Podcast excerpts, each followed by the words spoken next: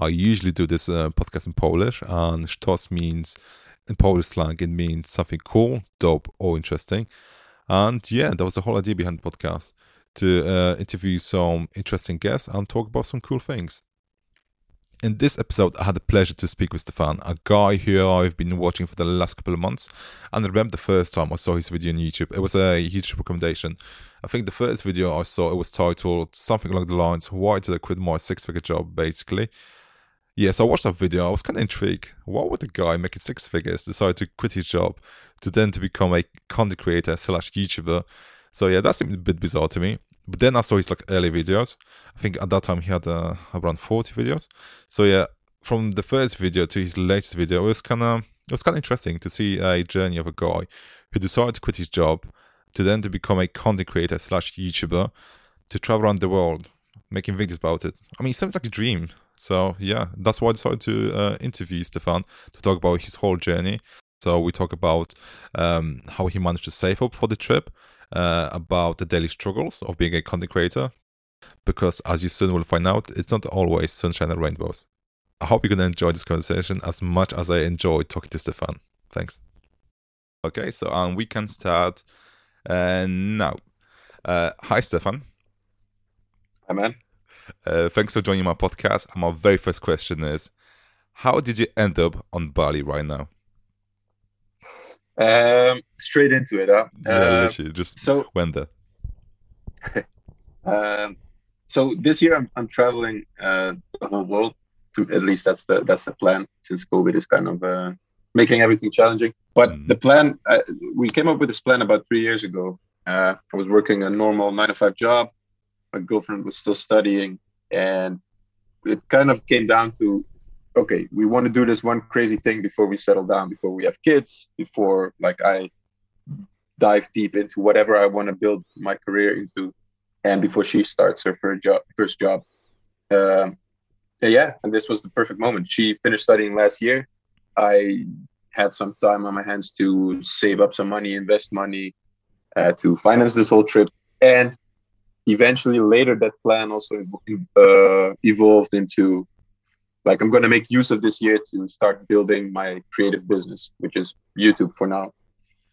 And uh, yeah, first three months we spent in Thailand in different places, and now uh, for this month we're in Bali. Because that's the plan. Every month a different location. Okay, yeah. So now I'm talking to you from Bali. Yeah, and the the thing about this is uh, like you became famous on YouTube. I mean, at least that's how I found your video uh, from uh, from quitting the nine to five, you know, and traveling the whole world. And the sad thing is, it's uh, because the the time difference between me and you, I think it's, it's about seven hours. So it's Yeah. like quarter past seven right now. I'm about to start work at nine, and you're gonna be just chilling in Bali. I'm just like, oh god. so yeah, Yeah, man. I uh, hustle, work before work. yeah, but actually, we're gonna like dive into the questions like how do you how do you actually do it? Like, we're gonna talk about a bit more in detail.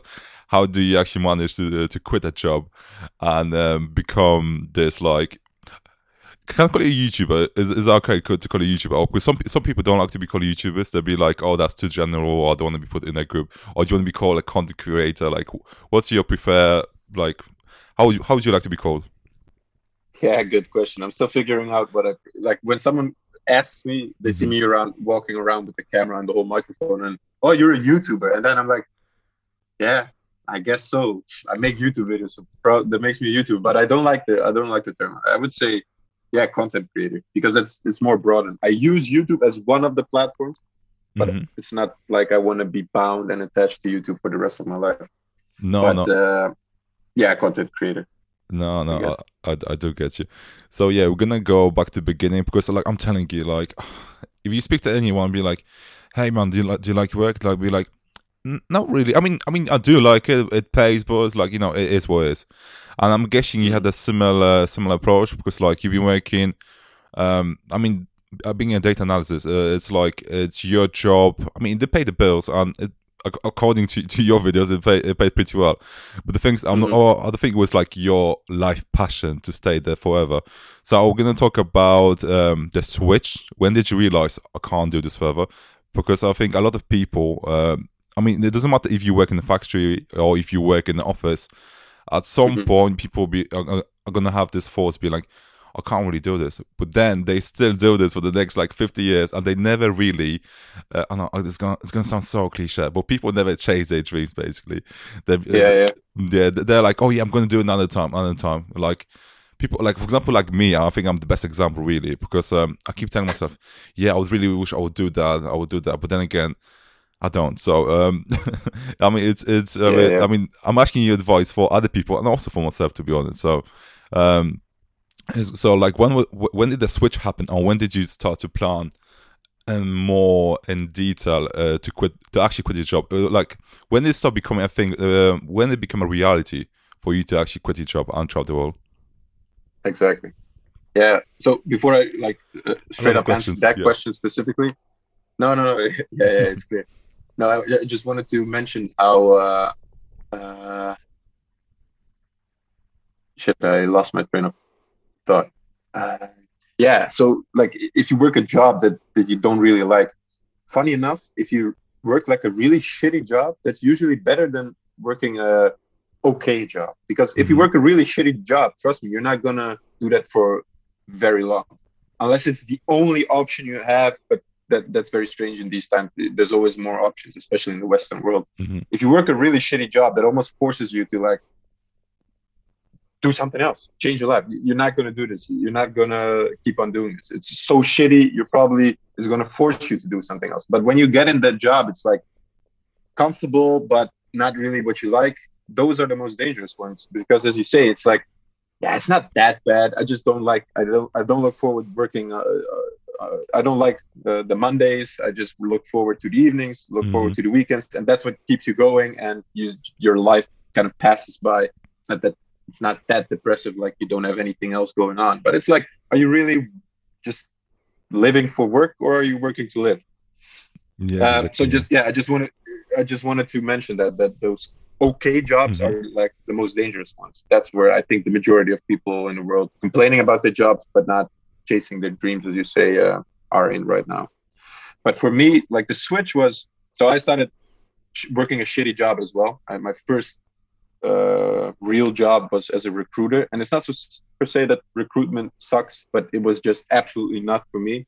Mm-hmm. And after just working for one month as a recruiter, I just quit my job. It's like, nah, there's no way I'm going to do this for another year or whatever. Um, and then I started like uh, a traineeship and I got in touch with data analysis and I thought like okay okay this is getting better uh, mm-hmm. I, I, mm-hmm. work with numbers and dashboards and apparently I have a thing for creativity and working with numbers uh, as a data analyst you can perfectly combine that. Uh, so I, I was starting to go on that dangerous path of like okay this is a pretty okay job and pay was getting better and I got a job offer here and there and started working for Heineken the beer company. The pay was really good and then I started working as a freelancer. The pay was even better but I was still doing the thing like I was just doing it for the money. I still mm-hmm. Didn't like the Mondays I still couldn't wait until it was five o'clock to go home I still couldn't wait until it was weekend to do whatever I wanted to do and I always knew like by the way, uh, they're doing something outside. I hope the audio is okay. Yeah, that was just. Um, but anyways, uh, yeah, I always knew. I always knew like this is not what I want to do for the rest of my life. I didn't know what it was, what I do want to do, but I knew sitting at the office, working that regular forty hours a week, nine to five job, is just not for me, and I didn't fit in. It, like I really didn't feel comfortable in an office setting in an environment because everyone around me there did feel comfortable. They re- seemed like they really enjoyed being there, and I just couldn't understand it. It was mm-hmm. like a mismatch in understanding. So I, I, thought, yeah, this is not for me. I, I cannot do this. I have to figure out what I do want to do, and the way I did figure out is first of all, try out a lot of stuff. I think I've had like uh, I don't know dozens of projects online. I had my own website. I had my own uh, Shopify store. I had my own startup when I was still uh, studying. It was like washing cars, uh, washing people's cars, but on the spot. So if they have their car uh, parked in front of their home, yeah, yeah. I would come to them and I would wash their car with some eco-friendly product, blah blah. blah. But it like I learned a lot, but it wasn't my passion to wash cars. But it was my passion to, uh, how do you say? to yeah. have a business, to build a business, to focus on marketing, to focus okay. on sales, to like the whole process of building. So that's what I knew, but I didn't know in which branch or niche. But funny enough, a couple of years ago, I bought uh, a small Sony camera because a friend of mine picked up his first camera and started making photos, and I was intrigued. Like, hey, this is cool. I kind of used to post uh, photos on Instagram. You know, what might as well buy a proper camera and start doing that as well. It, it's cool, it's fun, and we can chill out and then bring our cameras and make some cool photos. But that that reminded me that about 10 15 years ago when i was a small kid one of my hobbies was to grab my dad's like old with the mini cassettes video camera from sony that you like flip out screen and hold like this uh, we used to go like make parodies uh, in our neighborhood we even made like our street was called camilla street and then we would make like gta camilla street and we would just kill each other and fucking bullshit but yeah. i i really enjoyed doing that back then like editing and then making a story like short movies and then I didn't do anything with 10, 15 years with with short movies and cameras. Um, oh, the sound is getting worse. Really bad time. Uh, I mean, anyways, I, I actually uh, compl- wait. I actually complaining about the sun to a guy living in England. I'm literally I'm looking outside my window right now. It's so literally grey. The color I'm seeing is grey. Honestly, and, and you're complaining about sun to me. Please, no, please. no, no, not the sound, not the sound, the, the sound, the sound. I think, I oh, the sound. Oh, I was gonna yeah. say you say yeah, the sun is like too bright. I was like, God, come on. no, I can't hear I anything. So like, don't worry about it. Ah, okay, cool. I think they're like fumigating the the place for mosquitoes or something. But anyways, yeah, let me know if the sound is really bad, then we can do a pause. No, no, it's totally, um, totally good. Sorry, so you were doing a GTA and Camilla Street. Sorry, that's I think that's when we started. Yeah, GTA Camilla Street. So I was doing that, but it was a lost hobby. It was like when I was like really young. Uh, and then when I picked up that camera, I realized like, hey, you can also use this camera for videos. And then I started making videos again. Then I went uh, on a vacation to Mexico with my girlfriend for three weeks, and that's also where the first time I brought my laptop with me because I was doing some coaching at that time. And it was actually the first time in my life that I went on a holiday, but also did some work. Mm-hmm. Like in my mind, it was always like, no, you have work and you have a holiday. But this was the first time I kind of combined the two, and I really liked it. And I brought my camera, made some cool shots, made a first kind of like a travel video, which was also which happened to be the first video I uploaded on YouTube. And I was I was I was hooked. I was like, hey, I like this. Uh, making videos again with the stories, the editing. I picked up on on an old hobby I yeah, that, that was like the thing I did after work. So I would work until five o'clock, go to the gym, and then in the evenings I would fucking sit down on a computer and edit, and it wouldn't feel like work. And slowly I started to realize like if I can manage to make something out of this, I guess this is it. This is what I've been looking for and searching for. So I started focusing more on YouTube, making more videos, getting better, upgrading my gear, and never ever did it feel like, nah, this is this is not it. It, it only strengthened that fact. Um, so after the trip in Mexico, I also, uh, as I said, I we coached. Uh, I did some coaching.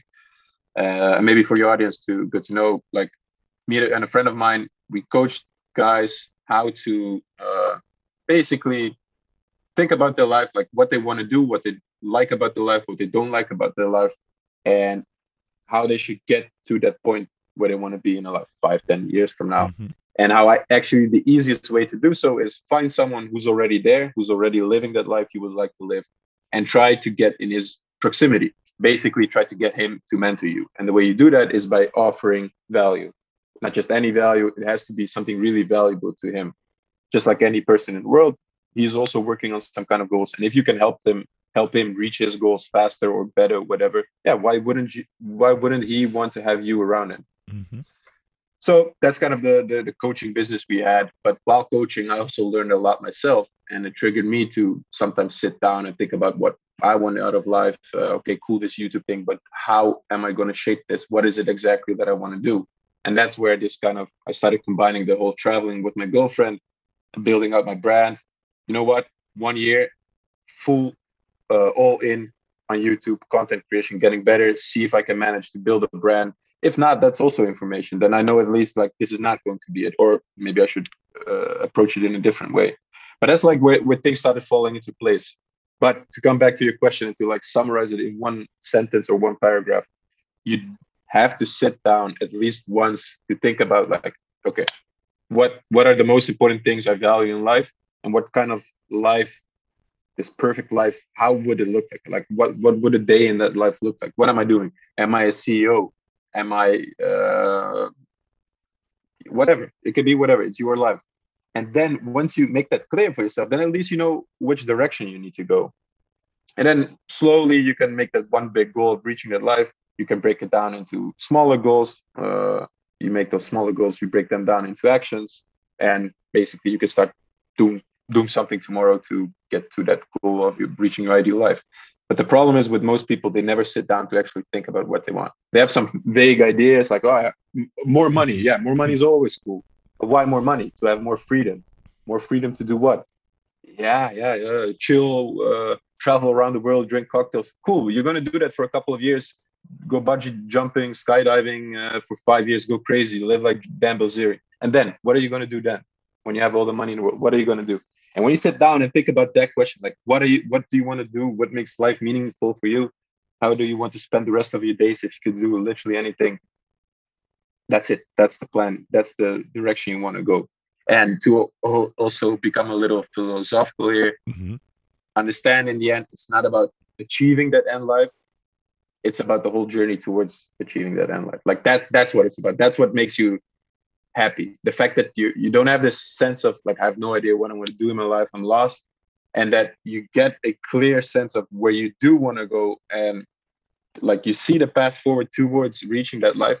That's already what makes you happy and like self confident, and you know what you want to do, and you know exactly every action you take every day. You know what you're doing it for, and whether you achieve that dream life eventually or not. It's not the point.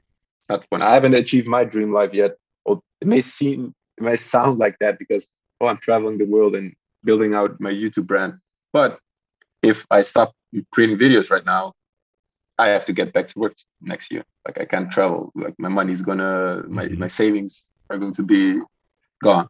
So, but I don't care. I mean, I'm enjoying this whole process, this whole journey long ass answer, I know, but no, no, I'm just gonna let you talk about. It's a podcast. It's a long format. It's not like be like I was. Uh, if you only like answer if one sentence, I'm like okay. no, but honestly, it's actually yeah, good. To, no, it's actually good to know the insights. Um, because like like I said before, a lot of people think about doing something different in life. Because um, like honestly, like like myself personally, I'm thinking uh, what would a kid? Okay, what would I do like, being a kid again? Would I really think uh, that being my position right now, because I work in, in a, I think one of the biggest companies in the world when it comes to that. So literally, like, well, they have like almost hundred thousand employees.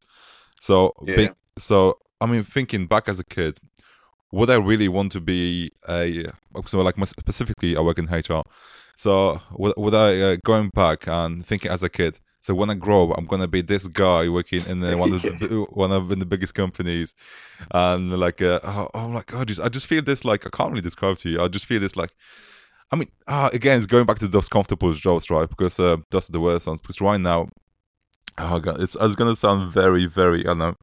I mean, it's gonna sound very not almost fake, but it's really true. Like the people I work with are just so nice. Honestly, it just like uh, the job itself, it's it's it's okay. Don't get me wrong, because I, I had some like different.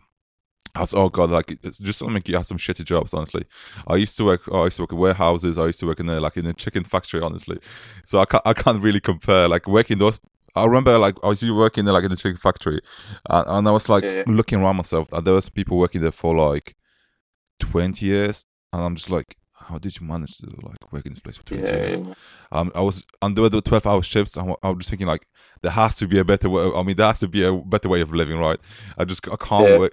Honestly, I just, it almost felt like a waste of life. But then on the other hand, I understand those people had families that had to feed them. Not everyone could be like, you know, just drop everything. I just travel the world. I get it. The reality is it's different. But I'm guessing like most people, like most people in the 20s to be exact. But i'm not saying like if for someone to listening to this podcast being like in the 30s 40s or 50s or even 60s it's not like you it's not like your life is gone you have no opportunities. But what i'm about to say is more specific for people in the 20s those who don't have any families yet. I think it's much mm-hmm. easier for us to um, to actually to do, do the stuff we want to. Because one once life hits mm-hmm. you with mortgage with family and everything the more responsibilities you have the harder it is to do the things you you want to do so I'm not saying it's not, yeah. it's not I'm, sorry, I'm not saying it's not possible to travel the world and you know to quit your job and when you have a family everything, but it's way harder. At least I'm guessing, presuming. So um, yeah, going back to the main point of like um of having that switch in your mind, everything. What kind of like uh, the practical steps you, have done? Like did you put like a like a saving account or anything? Was like what what were the practical st- steps when it comes to actually traveling the world? Because i know on youtube videos i think for the mm. last year especially i think there was a bit more focus on the on the um on the camera gear you're gonna have for, for the trip. Well like going back uh, those few years ago what kind of steps like you've done to uh, to slowly, gradually have enough have enough money to actually travel the world? Like, what was your what yeah. was your process? so I guess like uh, even a couple of years prior, uh, as I said, I, I, did a traineeship, and then I ended up working at the company uh, where I was working at while mm-hmm. doing the traineeship. Uh, they gave me a permanent contract, but then I got approached by this uh, guy from Heineken for a new job uh, and the pay was like I really nego- negotiated because I said, you know what, it, I have a pretty cool job and a pretty decent pay. If you want to have me, like it, I have to have an incentive. Like the pay has to be like really good. Mm-hmm. But uh, th- that's like how I portrayed it. But yeah, working at Heineken was sounded also really cool. It was a way bigger company than the company I was working in at that time. Anyways, the point is like the first step I took is like really get a big raise in my salary then while working there for two years uh, eventually i got a permanent contract there um, i realized that like the the next step i need to take and that's the most approachable step for me was to do the same work but then as a freelancer so my my my i guess my my lesson for your audience would be if you're working any tech job right now if it's in demand even a little bit in the market if there are freelancers doing your job but like as a freelancer do it as well, man. Uh, you will get more money. It will. There's like advantages and disadvantages. Advantages: you get more money. You you have more control over your, the projects you choose. More flexible over your time. Uh, and this was like worth it for me when you compare it to the disadvantages being yeah yeah you, do, you don't have job security uh, having a project for three months means you have to search for another project after that etc uh, but eventually it turned out to be safer than my permanent job, I would mm-hmm. say, because in the meantime, looking at LinkedIn on my colleagues uh, working at Heineken, they went through some reorganizations. Some lost their job and found a different job. Uh, I started working as a freelancer for a bank, uh, which was supposed to be a project for just three months, and they even emphasized like this is only going to be three months, um, because they kind of looked at me strange, like you're leaving a permanent job at Heineken to work only for three months as a as your first freelance project. I was like, yeah, yeah, I'm willing to take that risk. And almost almost two and a half years later, I was still working there. Uh, so yeah, in the end, it turned out to be safer. And I'm not even talking about the higher uh, amount of money you're getting because, of course, as a freelancer, you have to take care of your insurance, uh, of your pension. Like you don't have any retirement fund as a freelancer. You have to take care, care of it yourself.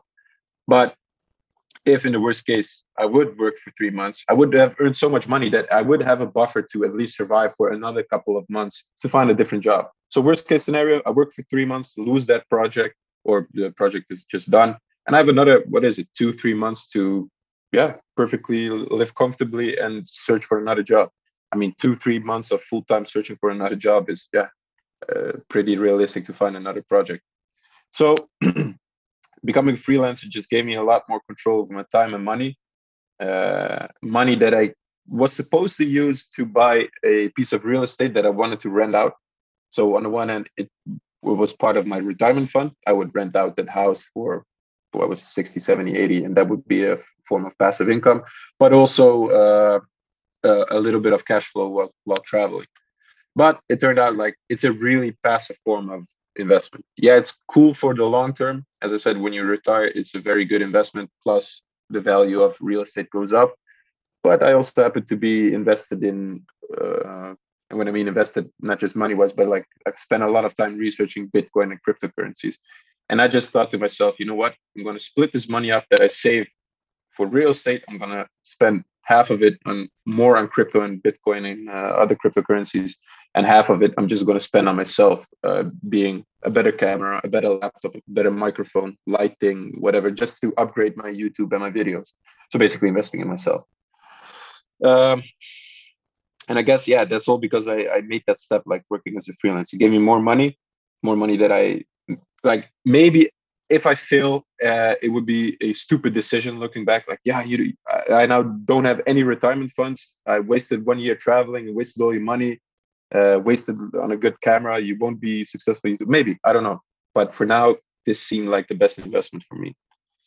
So, uh, yeah, what else? So basically, yeah, just taking that higher paying job, becoming a freelancer, uh, investing in yourself, investing.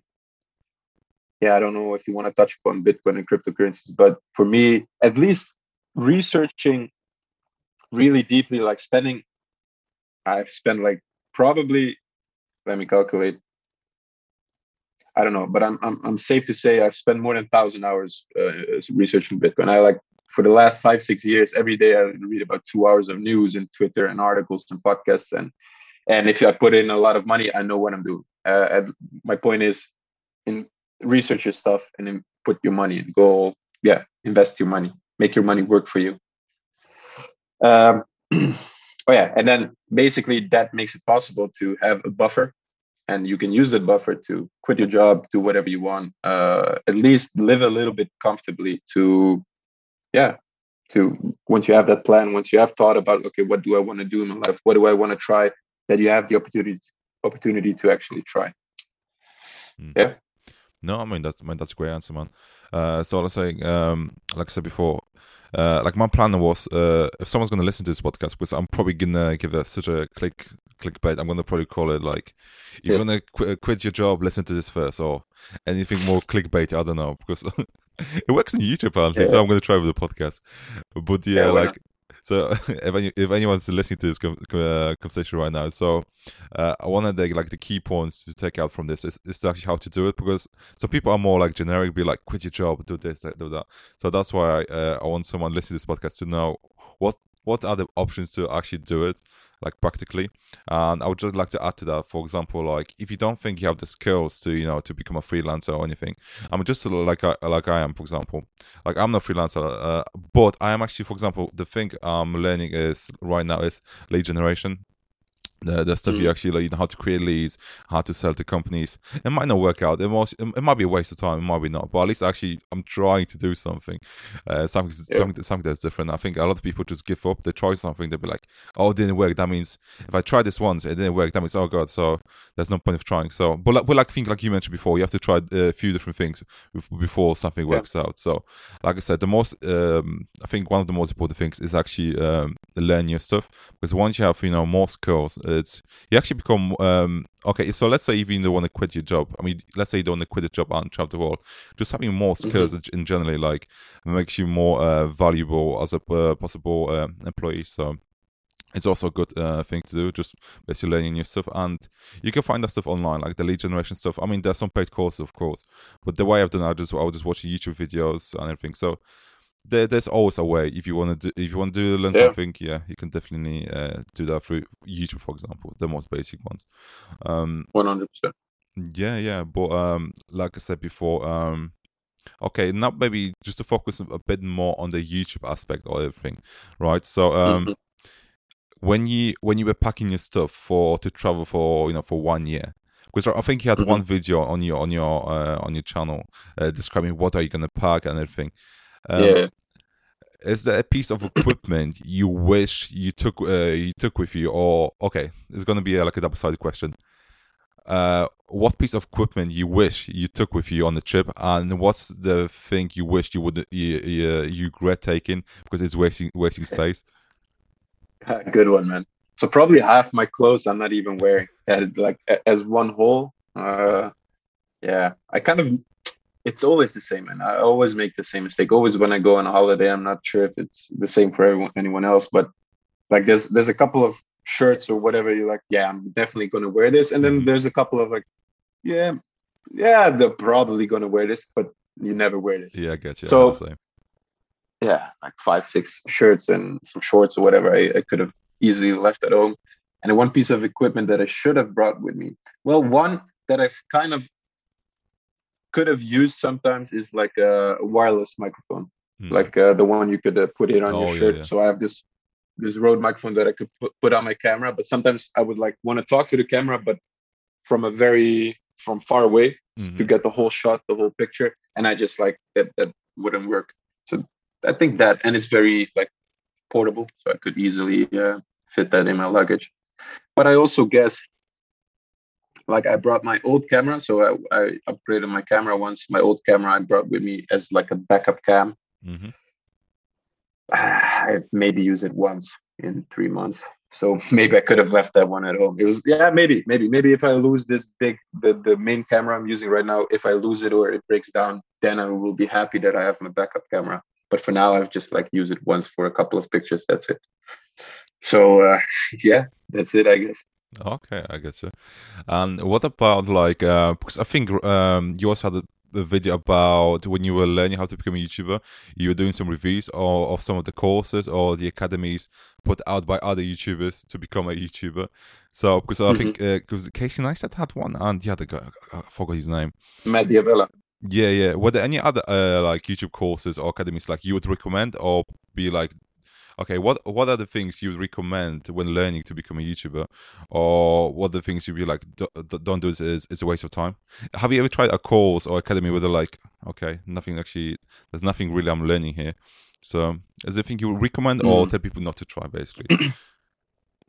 Yeah, good question. I think the Matt D'Avella course I've done is uh, uh, so first of all, all the courses that exist are just basically a summary of every of information that's available for free on the internet.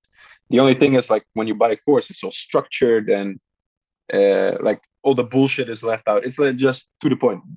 Buy this camera, this gear, th- these are the settings. Uh, this is why. This is how you make a story. This is how you like your video. It's all there. It's like structured and cool, and that's what you paid for. And sometimes you have extras like coaching or homework assignments or whatever. Um, but in if if money is an issue, then trust me, I learned everything through YouTube first. Like uh, yeah, through YouTube videos. I think for my first, I don't know, thousand subscribers, I did everything just by what I learned on YouTube. Uh, yeah, just just start as soon as possible, and you'll face problems pretty soon. And then you just Google how to solve this problem, and there's like ten videos. You watch them, you learn, and then the next problem. but then, of course, if money is not an issue, then definitely Matt D'Avella for starting out YouTube. Perfect course. Like I, I, I even already started out YouTube, was doing it for probably more than a year, and it was still very valuable to me. And so I can recommend that one. And the only one I did next to Matt D'Avella's course is the Casey Neistat one. But the cool thing about that course is it does touch upon gear and the basics a little bit, but it focuses more on uh, on storytelling. Like how do you make uh, Uh, so for the people that don't know Casey, he just he was famous because he did these daily vlogs on YouTube. But the cool thing was he made like he just showed something in a random day, but he made it. It was always a story. It was always like there's some context, and something goes wrong, but then he solves it this way, and at the end there's a cool happy ending or not or whatever. It's it's a cool engaging story. And in this course, he teaches how to make that storyline, like how from anything basic in your life you can make a pretty cool story. So which I really like. It's a different way of approaching videos. It's not so much about videos, but more about filmmaking and storytelling. So I definitely uh, love that one as well. But it's with these courses, I would say in general, it's always like you buy a course, 90% of the stuff you already know, or it's not that valuable to you because, yeah, makes sense, or yeah, I already knew that. But then there's that 10% or maybe even less, 5% that's really valuable that makes up for all the costs you've invested into buying the course. And that applies to Matt D'Avella's course, and that applies for Casey Neistat's course uh, for me. And I heard like the only other experience, the only thing, other thing I know is uh, Ali Abdaal he has this uh, what is it part-time youtube academy so a very like a very big investment i think it's like more than thousand euros or dollars uh, but anyways it's uh, it appears to be a really good course with coaching and a lot of accountability and you like a great community good a lot of homework it's supposed to be really good i haven't done it myself but yeah i love watching his videos so it must be good Yeah, I mean, I, get what you mean. I, I was just trying to find a book. I'm not sure if I'll be able to find it now. There's this one book I was reading before. It's about content creation. It's like I'm not. I'm not just content creation. It's about being like um, when you do do something creatively. It's how to put it out there. I'm just trying to find. Oh yeah, show your work. Uh, it's uh, it's a book Oh. by. Oh, you, you know it. yeah yeah i know it yeah yeah Oh yeah, basically uh, the yeah. book is called yeah, "Show Your Work," and uh, the, um, who's the author? It's Austin Kleon. I'm gonna put that in the, uh, in the show notes in the description, so uh, for someone to check it out. Because if you're thinking about become a content creator, I know it's a very broad term. But if you think about putting your work out there, like uh, to the general public, it's a really a book worth uh, reading because uh, like it highlights um, some of the bits and some of the questions you might have uh, as a content creator. Because again, I'm I'm doing the podcast like a part time or even actually less to be honest like the amount of podcasts you know like gary vee for example like he's like saying put out your content like every day you, you have to do like five Yeah, tiktoks every day I'm, I'm like geez man i'm just like I put, i'm putting like a podcast like every few months just like Yeah, but that, I, I know it's uh, like you have, you have to have more content to like engage your audience and everything but that book i just mentioned uh, show your work uh, like uh mm, like it touches a point like um some like for example like me being this normal guy uh, do, do, doing Mhm. the podcast because i think a lot of people have this thing like you can't um you can't show uh like if you're not a full-time youtuber or full-time podcaster like when you put out your work to the internet it seems you have the imposter, uh, imposter syndrome so and that book is like telling and you you you like you overthink the things like oh what are the, what what are what are the people gonna think or what, are- what they're gonna say about me yeah. you overthink that kind of stuff because it's not the thing you do full time. So, but like in the, in this book, you find the answer that. That to be to be quite to be quite honest with you, that people don't really give a shit. To be honest, like um, because I remember like yeah, I remember the first time I put out a podcast, uh, like the, the my first episode, it was really bad, honestly. But thank God I had uh, I was actually interviewing someone, so it's much easier when you do it with someone. I'm not gonna lie, but I was still I was, Yeah. I, I was like shitting myself, like oh god, like it's so bad. Like I'm gonna delete it. I should delete it. It's really it's so bad, honestly. But then, honestly, after the first, second, third, fourth, fifth, yeah, I mean, after you do it a few more times, you kind of get more used to it. So if this is our first, uh, this is our first interview, I'd be like, "You're right, Stefan." so you, you get Yeah, literally, you get more, yeah, you get more nervous, obviously, because it's the first time you're doing this. But but I think the biggest thing is um like when you put out work on uh, to the people. Like most people don't really give a shit. Honestly, you don't have to stress that. Oh no, what's gonna think about me? Anything. So just, uh, I think and it's uh, again, it sounds very cliche when I say just do it because I, I'm because I listened to some of the podcasts you have done before, and you give the same advice basically. But yeah, but that's and that's what most people say. Just do it because it's I know it's easy to say, It's- hard, yeah, hard to do. But yeah, that's It- what I was gonna say. it's part of the journey, man. Yeah, if you want to start something new, you have to. That the first thing you do for the first time is always going to suck and be bad and make you feel uncomfortable. And but you always realize after that it's like, oh, was that it? It wasn't Yeah. that bad, and then it gets easy. Whether it's your first time in the gym and you feel, oh, oh my god, everyone's watching me or whatever, or your first piece of content, oh, everyone is going to judge me. No, nobody cares. Nobody cares. Just get that first thing out, and then you can pick up the pace and get better. There's no way around it, man. Just do it. Yeah, yeah. And also, I was gonna ask you this question because right now, like we just checked before we started recording, your YouTube count, YouTube subscriber count, it's thirty-seven thousand point six. About the thing.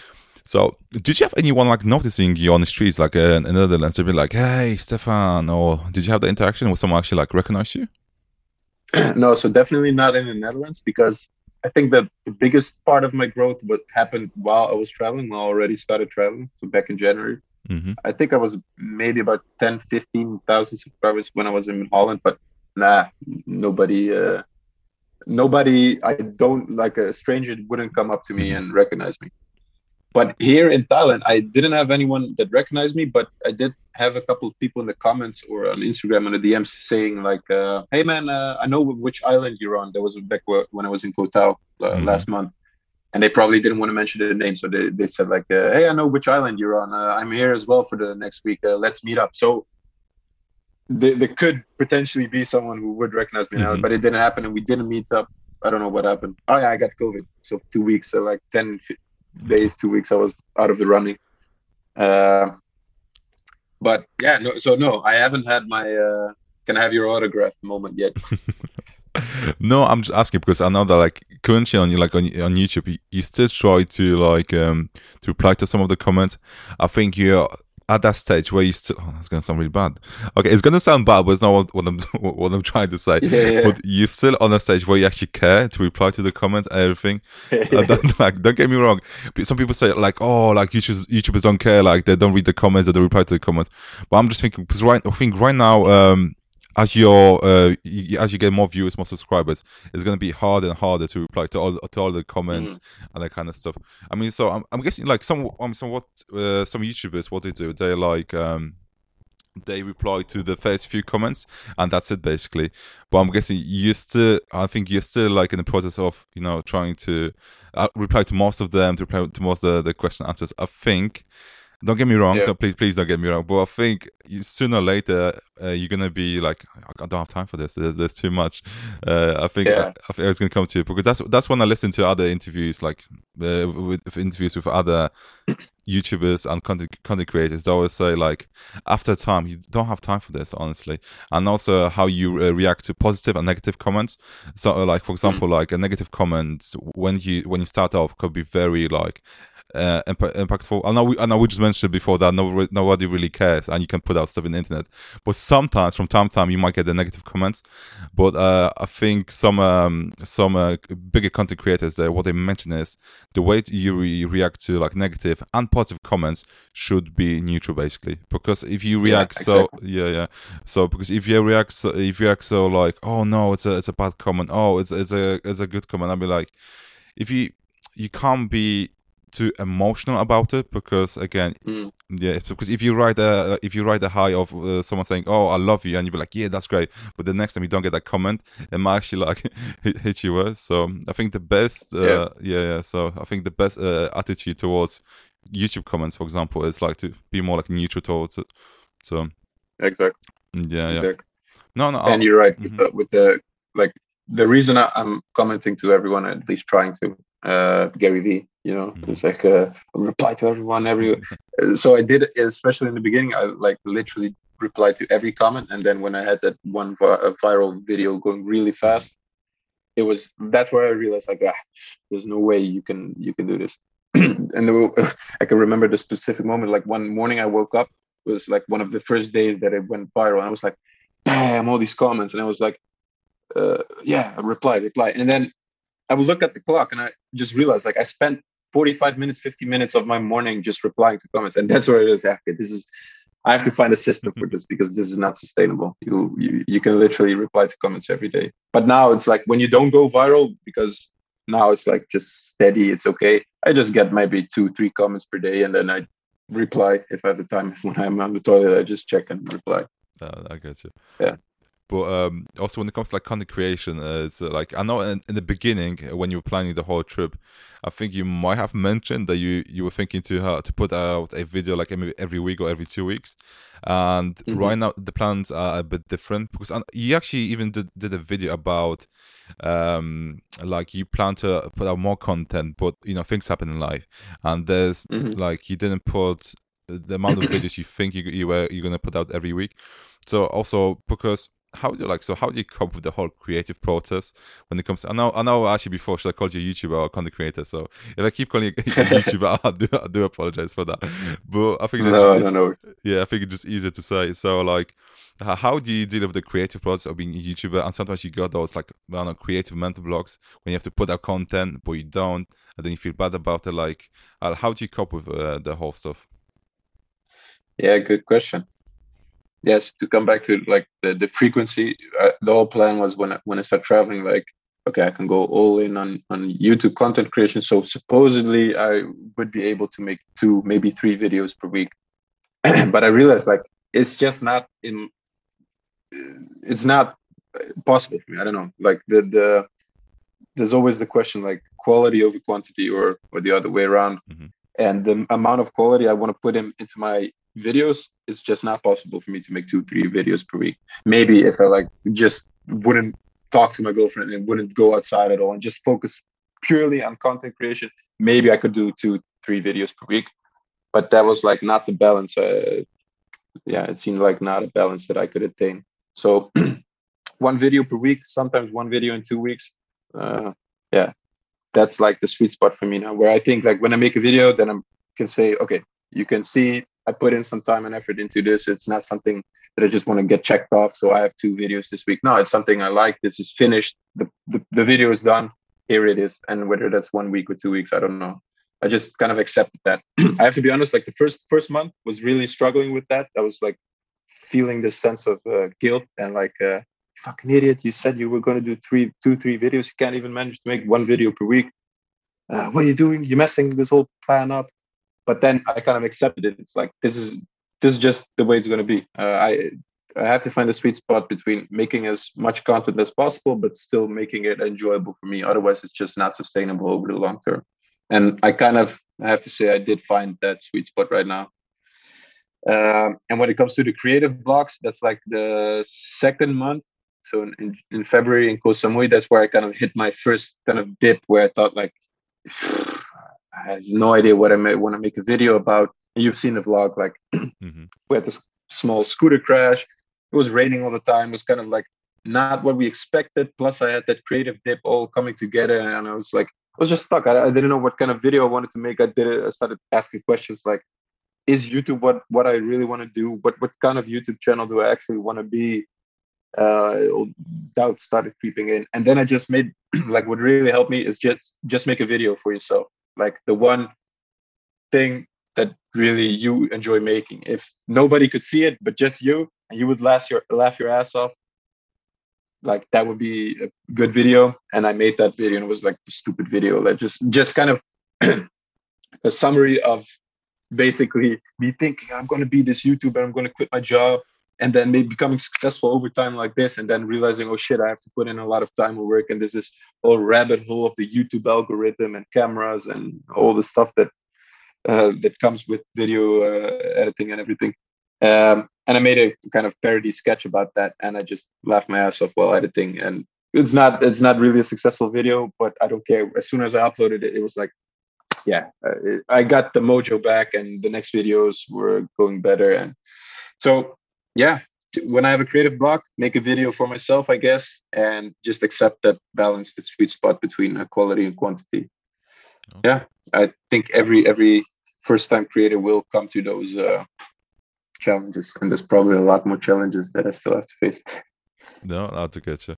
But I think one of the biggest problems of being a content creator uh, is, for example, if uh, someone's uh, making a living out of it, and because I've never actually like uh, got paid to do something creative, so I'm not sure how it works. But like uh, let's say imagine you're being a content creator and you're getting paid to put up videos or whatever podcast online and mm. in order to get paid you have to like kind of uh, that's how i imagine it maybe i'm i, I am the wrong but like um uh, I can't like imagine myself have to be like because with the podcast I'm like okay I'm doing this because I want to like I, I can feel like I don't recall when I don't, don't have to well let's say you have sp- sponsors or something right where you have to put out like mm-hmm. content on that specific date about about that specific topic that kind of stuff so that's what kind of scares me like being um you know you, when you have to when you have to force yourself to to make the to make content in order to you know to satisfy the sponsors or whoever when you're actually making money yeah. uh, from from that sort of stuff didn't it like that kind of scare, scare you off when you were thinking about becoming a full-time youtuber where you have to do it yeah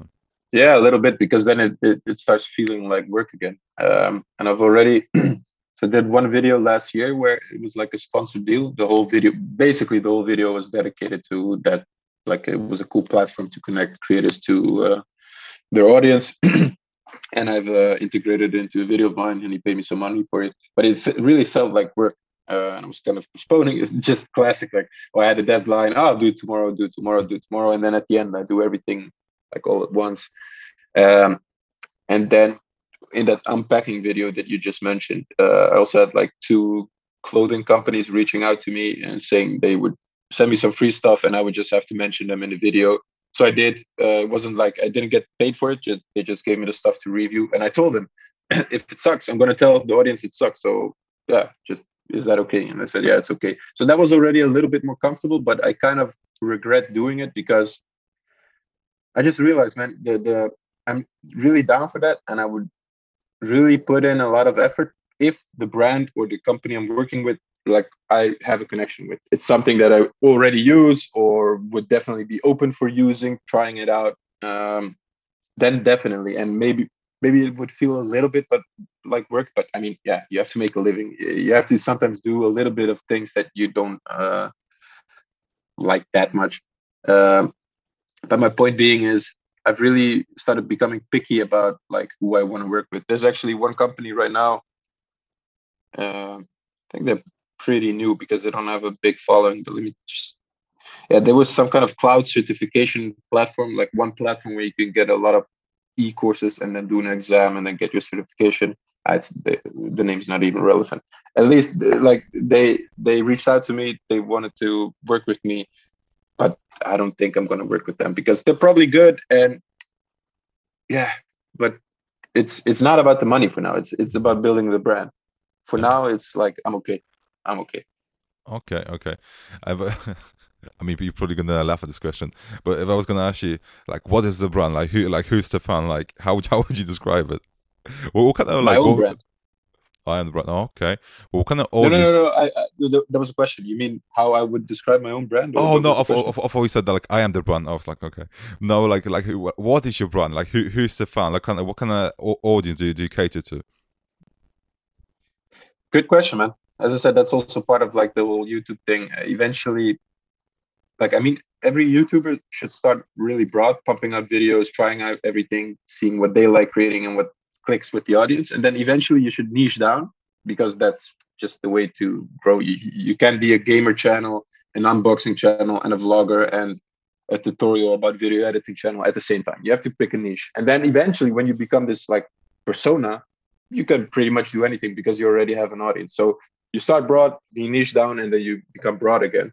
And now I'm in that part like where I'm starting to niche down. I've made like 50, 60 videos. I don't know. I've tried everything. I kind of get the hang of like what I like creating and what my audience likes. And I would guess the niche for now is like basically the whole journey I'm going through the last couple of months, how other people can do that. So I call it escaping the nine to five, but that's I don't like it. It's cliche. It's uh, escaping, I quit your job. Uh, uh, it's not about that. It's about like sitting down, making a plan. What do you want out of life? Like, what would make you happy? Make a plan, execute on that plan, and usually that's that's where the escape the nine to five comes in. Uh, it usually involves uh, quitting your job because, to be fair, majority of people just don't like the job, as we already discussed. So at least that was the case for me and i'm sharing that journey and i'm sharing like in two ways one the vlogs so literally the ups and the downs and traveling and this is where we are right now but also the journey like uh informational. So what how i made a plan how i'm earning money uh the three lessons i learned while quitting my job blah blah blah. So i guess just that whole journey how you can make it possible for yourself and how i'm doing it at the same time. No, no, I do get you. But you know, right, right now you're in this position, like you know, when you go on something, when you when you go on YouTube, and you have this guy's like uh, outside a nice car, outside a nice Lambo, or like in the ni- nice locations. I mean, you could you could easily. I mean, if you sell like if you sell like your morals, and if you don't think about the people, you could just uh, you know how okay, you know how scammers do the like the those courses for nine ninety seven. yeah, yeah. Honestly, you're in the, in the perfect location around. They'll be like, "Hey guys, I, I used to be just like you." Well, then I found this one, this one specific thing Yeah, to, to, to make it.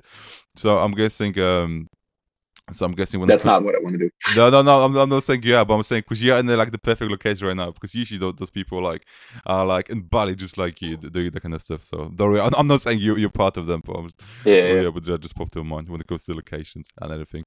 But um, I was gonna say, uh, oh, actually going back to, to the like traveling the uh, traveling the world actually, um, because what's the what's the, like the biggest problems um the biggest problems when actually when you actually go out there and start doing it because i imagine living because you, you won't see your family for the whole year right is that correct Mhm. so i'm, I'm Yeah, they, they plan on maybe visiting. Depends on Corona and everything and other locations, but maybe. But for now, no. Okay, so imagine that'll be one. I think that's one of the biggest problems. Like when you have to say goodbye to family, because the the last time you saw them when, was when? Uh, like New Year's Eve or the day after New Year's Day. Yeah. Okay, so I'm so I'm guessing when you so not only like you quit your job, but you actually like you don't gonna you won't see your family for for a long time. I think I, can imagine that'd be a hard thing. But what are the other things of when people say like yeah, quit your job and travel the world? What are the things people don't realize might be a problem uh, when you do that? Mhm. Yeah, really good question. Yeah, so missing the friends and family, definitely. I'm missing home. So like sometimes I would have these random waves of like, ah, would be cool to be back home. But then I had just realized like the year before we started traveling, I would have these waves of, oh, I can't wait to start traveling. It's always you always want what you what you don't have right now, but yeah, it's just like realize that. Uh, and to come back to those friends and family, uh, next month, uh, friends of mine will be visiting us in Bali here, so that's pretty cool. it kind of uh, yeah breaks the holiday, breaks it in like uh, through the middle.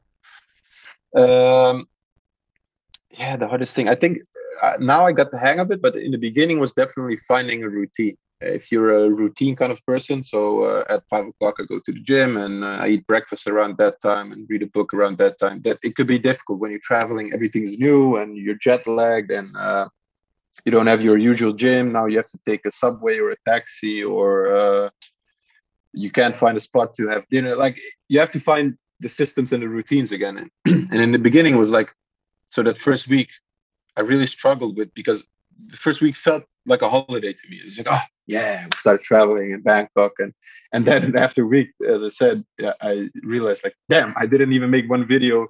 I kind of did some filming, but dude, if I want to do YouTube, I have to work. I have to wake up early. I have to drink my coffee and get those routines back.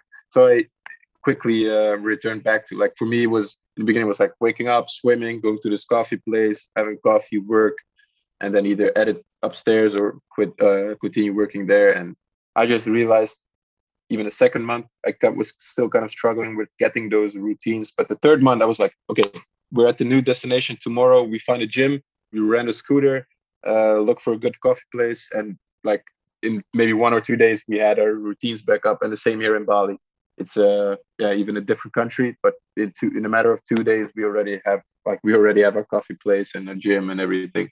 And that's really important man. I don't know. Um, i like the traveling. It stimulates your creativity because you're not like uh, boxed down in your uh, mm-hmm. comfort zone in your little bubble.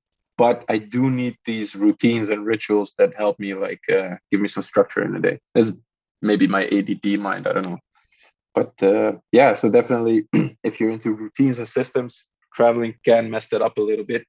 And th- that's also what i'm slowly thinking about like part of our plan of our journey is to do a road trip in the us i think uh, we would start in somewhere in august september. But that would be difficult.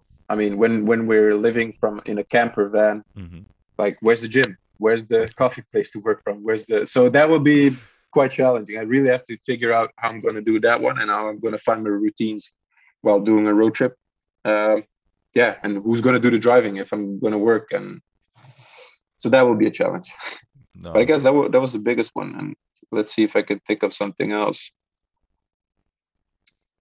Mosquitoes. Uh, because Sorry? I, remember, mosquitoes. yeah, I remember one of your videos like you had uh, plenty of mosquitoes, so that's so I'm guessing that that's yeah. what we did think about before.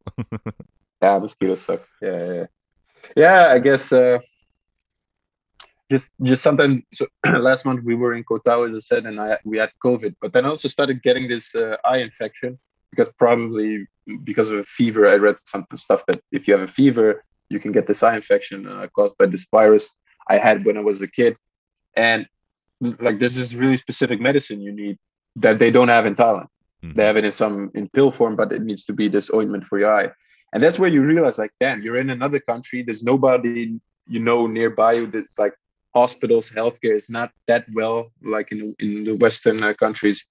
So, yeah, maybe maybe for next time it would be better to prepare better, like uh, medically, like uh, bring some I don't know, potential medicines you might need. I haven't even thought about that. But that's also because I didn't realize, like, yeah, healthcare isn't that well, uh, like in uh, back home. Yeah, maybe that. Okay. And what about the people? Is there anything that like shocks you? Anything? Because from one, know you've been to Thailand before, right? It wasn't your first time being in mm-hmm. Thailand, but maybe living no, there for, for yeah. So because I think the first time you were there on a holiday or something, right? Mm-hmm. So, but being in Thailand now for for a bit longer, was there anything that surprised you about like um you know on your first trip, like anything something you didn't plan or maybe anything like that? Um, about the people. No, the, like, mm-hmm. so the Thai people are really nice. They're they're one of the nice people in the world. I think they call Thailand the, the land of the smiles, and like they definitely deserve that title. They're they're so kind if you ask them one question, they will tell you their whole life story and they will help you with everything. And so the Thai people I really love. Maybe what, what struck me is that, um, like with the whole COVID situation, you're uh, you have to wear a mask, but everywhere, also outside. But for your audience, it's like 30 degrees outside in mm-hmm. Bangkok. Mm-hmm. It's the humidity is like 99 percent you're sweating your balls off already, and then you also have this you have to wear this mouth mask, and I would always like put it a little bit under my nose, and but they are all wearing mouth masks all the time. Everyone is listening to whatever they they need to do. So that kind of struck me. I don't know. It doesn't say anything about the Thai people per se, but maybe I don't know. It's like they, they all just listen to whatever the authorities say. They do it. Um, yeah, and if you would walk into a 7-Eleven or whatever, they were like, "No, no, put it over your nose, over your nose, over your nose." Immediately, they would say like, "You have to put it on." Okay. But strangely enough, on, on the island, the Koh Tao where we were, nobody would wear a mask. okay. Nobody. That, yeah, that, that's yeah. a contrast. What What about Bali now? Because I know you have me there for long, but still, like, what are your first impression of Bali, like generally? Because when I think about Bali, I'm thinking about like the perfect holiday destination, that kind of stuff. And so, like, how long how long are you gonna apply? Uh, how long are you planning to stay in Bali then? Like one month in uh, Ubud, where we were now. It's kind of uh, in the middle of the island, so more jungle, not, no sea, no oceans around us.